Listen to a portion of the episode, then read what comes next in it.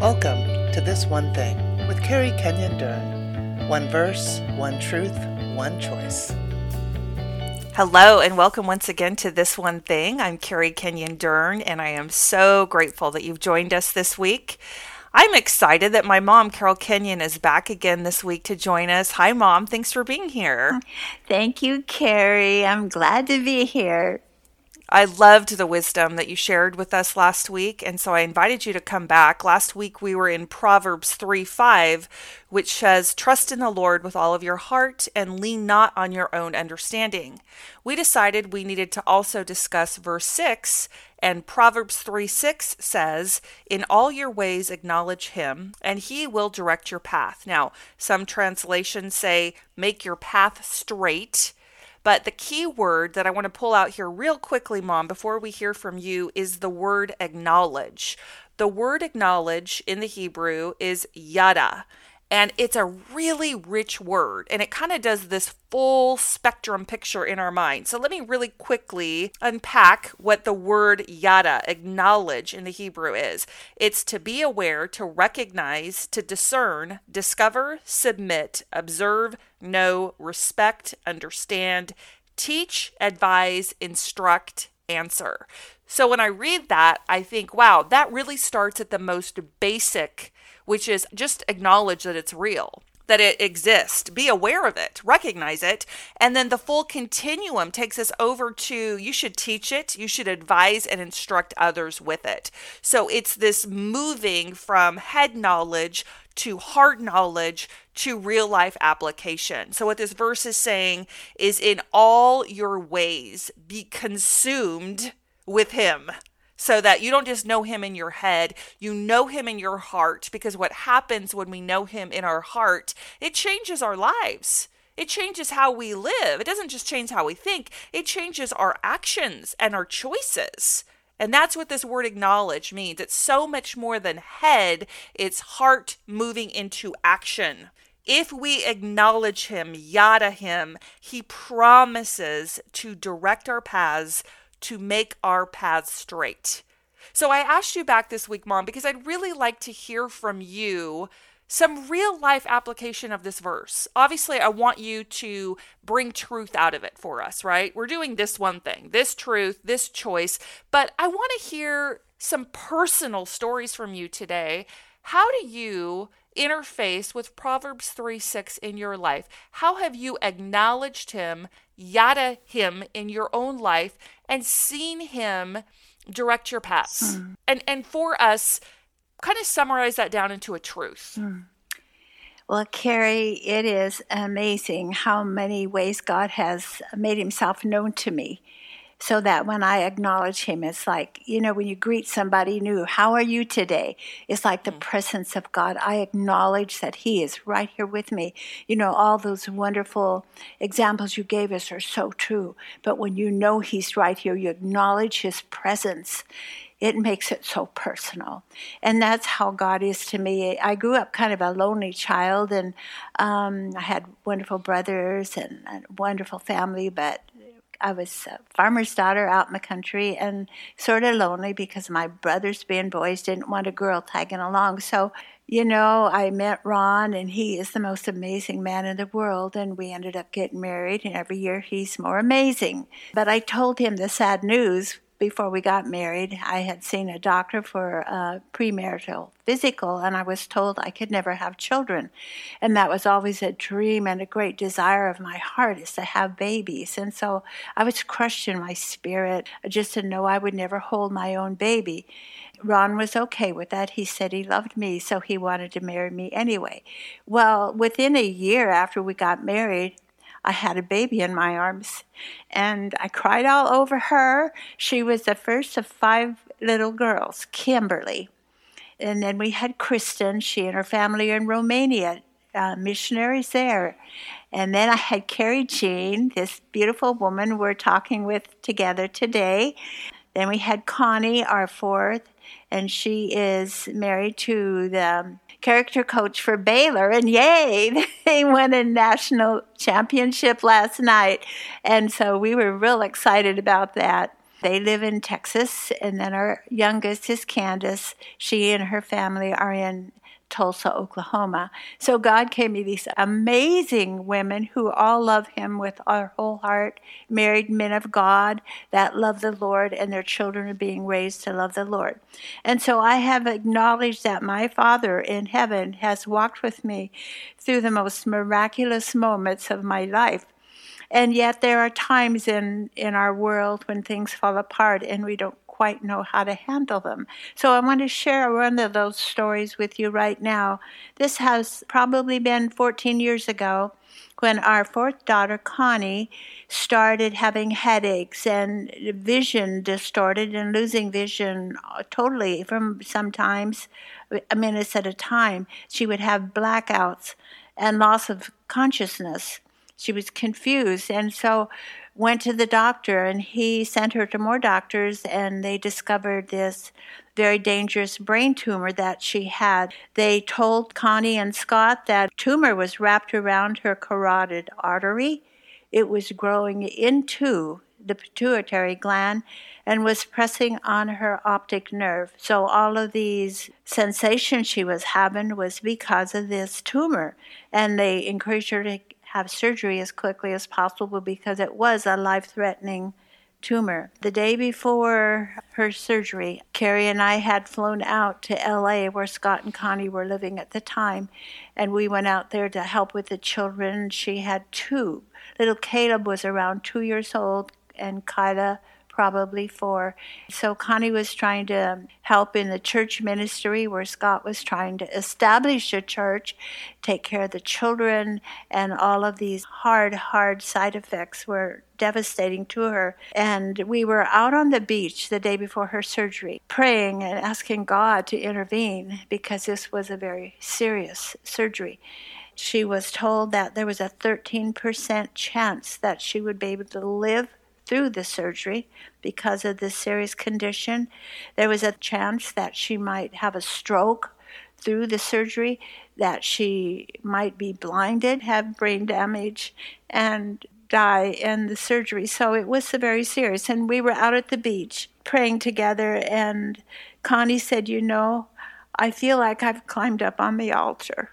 And I said, Lord, here I am whatever you want to do with me, however you can use this thing in my life the greatest, you do it. Because, Lord, I'm just a sacrifice laying on the altar, wanting to be used to glorify you. And so we had a very special time. And the next morning, as we were in the room when the surgeon came in, Scott prayed too that God would be glorified in this. And Carrie had said to Connie, You know, this is an opportunity for you to see how big God is. It's an opportunity for you to know how much God loves you. It's not some sort of a thing where He's dooming you because you did something wrong. It's not a punishment, it's for God's glory. And so, Carrie and I, during this long surgery, walked around the hospital praying and just asking God to do His biggest and best miracle for Connie. And before the surgeon came back, we kind of knew the time frame. Carrie and I went back into the waiting room where there were many people praying for Connie. And when the surgeon came out, he was tapping his toes and doing a happy dance, grinning ear to ear, and we knew that God had done something great. And he said, I have never ever had uh, such a complete surgery, so satisfactory. We were able to do everything we wanted to do, and Connie seems to be fine. We won't know the full results until she's conscious again, but it was God doing what only He could do because we acknowledged Him and trusted Him to do this thing, and we just asked Him to glorify Himself.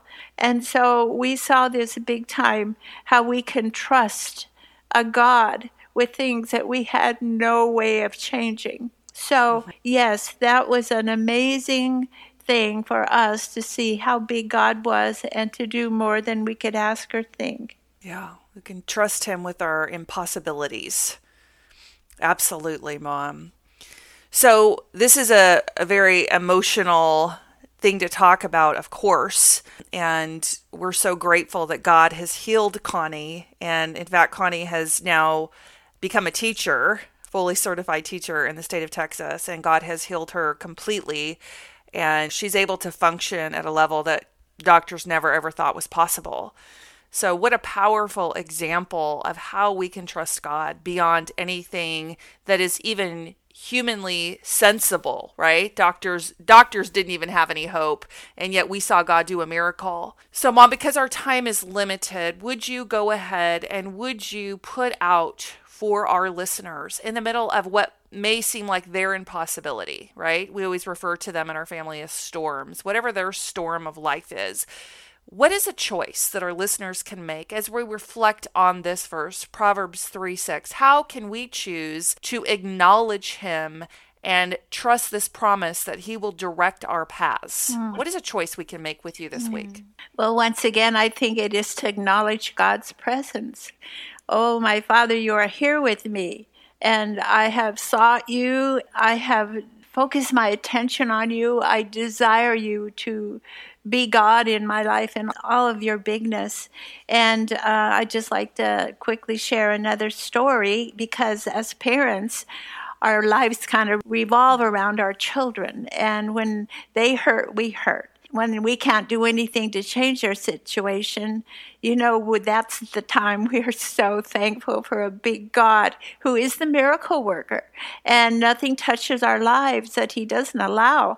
And He allows what will glorify Him and will be for our good. And we can't see that so many times when our children are hurt. About nine years ago, our oldest daughter, Kim, started having some physical problems and was very concerned about her. She'd always been very athletic and strong, and her legs started to give out. And after four years of going from one doctor, one uh, specialist to another, she was pronounced with ALS. Well, of course, that was earth shaking. And I'm going, Lord, this girl that has served you so big in education and just uh, pours out her life all over everybody that she meets, is this really the best way to glorify yourself through her? But God knows. He knows His plan, and it's never for disaster, it's always for good. And we're here to glorify Him. So we can't often choose what that looks like. We have to allow Him to make that choice. And He loves us through it. He is always there through through it all to give us what we need. He always gives us what a part of him when he asks us to walk through deep waters. And so we see that in Kim now. It's nine years later. Kim has lived with ALS, and she is totally paralyzed. ALS is the Lou Gehrig disease, and it's a disease of the nerve cell that affects the brain and the, the, spinal column. It took all of the muscles away. She can't move her hands, she can't move her legs. She's totally dependent upon her husband to care for her. She cannot speak. She cannot feed herself. She cannot swallow. So she's fed through a feeding tube, and she has to. If her nose itches, she can't scratch it. If there's a fly on her cheek, she can't brush it away. She depends on people to help her live live. But you know, uh, my five daughters who all love Jesus, not one of them has more joy than Kim because she, in her mind, has climbed up on the lap of Abba Father. She has acknowledged him and she is resting on his lap and allowing him to cradle her in his arms. And she has a most amazing ministry, all the machines that give her life that she depends on. The most important is her eye gaze machine because she types on that with her eyes on a keyboard and that machine can actually speak what she types. She can do, um, she has written a book on that and she communicates that way. So, though she's a prisoner in her body, sitting in her wheelchair or lying in her hospital bed, her eye gaze machine allows her to live so big and so gloriously, so sweetly as she ministers as much as she's ever ministered before in her locked body that cannot move. So, again, we see the choice we can make when our world turns upside down. Are we going to let it destroy us? Or are we going to learn to live in a new mission field? Are we going to mm. learn to surrender and say, God, you've allowed this, so let's make it really work. Let's really use this the best that it can work just for your glory because, Lord, I'm here for that purpose So it's touched Lou in a big way. He's been an amazing caregiver to her two children, Joe and Jessa. Jess is a senior in high school. Joe is a freshman in college and they have been great helpers with Kim all these years. Uh, they were in elementary school when this ALS hit on, so they've really been without a mama like she wants to be. She's been locked in her body, but God has been faithful all the way through. So we're just praising him today. And I pray that this will encourage you to acknowledge, to see God is there with you. Acknowledge him. He's so big and so wonderful. And though our problems might be deep, and like Corrie ten Boom said, you know, the pit is deep, but God's love is deeper still. So let's just cradle ourselves in his arms and acknowledge him. Mm. That's so, so beautiful. And I always call Kim the digital evangelist. You know, she had a friend recently mm-hmm. that actually had a church hire her to walk in that role. And I'm like, that's a cool title. So I've dubbed Kim the digital evangelist. And I love that you shared Connie's story because it's this pillar, it's an Ebenezer stone, if you will, of mm-hmm. God's faithfulness to our family. And mom, don't you think that you're able to trust God more oh, yes. wa- watching Kim walk through ALS because you experienced his faithfulness to Connie? In that brain tumor. You know, like you were saying, the the doctors were telling us before the surgery, you know, 13% chance of survival and a normal life. You know, those uh-huh. are those are devastating odds. And we watched God do a bona fide miracle back all those years ago when when Connie had that brain tumor the size of a grapefruit and then God presented this pathway called ALS to our whole family. Mm. And I love that you're sharing Kim's story because I don't think there's a better example of this verse Kim acknowledging God on the ALS pathway. Now, I think it's important for us to reiterate this. The pathway may not may not be one we want to walk on. Mm-hmm. It may not be one that we choose, but are we willing to surrender like we talked about last week to trust him so that if the pathway is something that we hate in our flesh, ALS as an example, that we would say, God, I want to acknowledge you in the middle of this pathway that I wouldn't choose, not only for your glory, but knowing that if you're getting the glory through my life, it's there that I am fulfilled. Mm-hmm. It's there that I am whole and satisfied. And like Kim, so full of joy, it's not even human. No. What she's experiencing, it to me, it looks like she's already one foot in heaven because of this joy, this this experience that she's having through the power of the Holy Spirit. It's not of this world. And it's because she has fully acknowledged God on her pathway. And that is the promise of this verse. If you will acknowledge him, and like it's saying in the Hebrew, yada him, truly, truly acknowledge Him in every area of your life from it's a realization in the beginning to physically walking it out or acting it out like Kim is with her eye gaze computer, completely paralyzed. Only her eyes move. It's the only muscle in her body that's moving. And she uses those muscles in her eyes to glorify God, acknowledging Him at the end of that spectrum of yada, teaching others because she acknowledges him so fully on a pathway that she would never choose. Mm. And therein lies her joy and fulfillment. What a choice for us to make today. You know, what is the pathway that that we're walking on that we wouldn't choose? And I pray that like Kim, like you mom, we would all yada him, acknowledge him, allowing him to direct us. Mm-hmm primarily with more of himself, filling us with more of himself on the pathway of life, that he would be glorified, that we would be yes. full of joy and peace and hope for the future. Mom, thank you so much for joining again this week. You are such a blessing. The victory that you live in, the insight, the perspective, the wisdom that you have is such a blessing. Thank you so much for being here. It's my pleasure, Carrie. I would like to go ahead and pray. Thank you, Father God, for this amazing opportunity to share your word with mom today. I pray that we would be men and women that acknowledge you in all of our ways, that you would be the driver, that you would be the center, that you would be the one who directs our paths, that we would relinquish that control to you and that we would watch you do things that we could never ask or imagine, that we would be flooded with your peace, your purpose, your hope, and your joy. And it is in the powerful name of Jesus I pray. Amen. Thank you for joining us for This One Thing with Carrie Kenyon Dern. Find all our episodes by clicking the podcast link located on our website at fetterfree.org.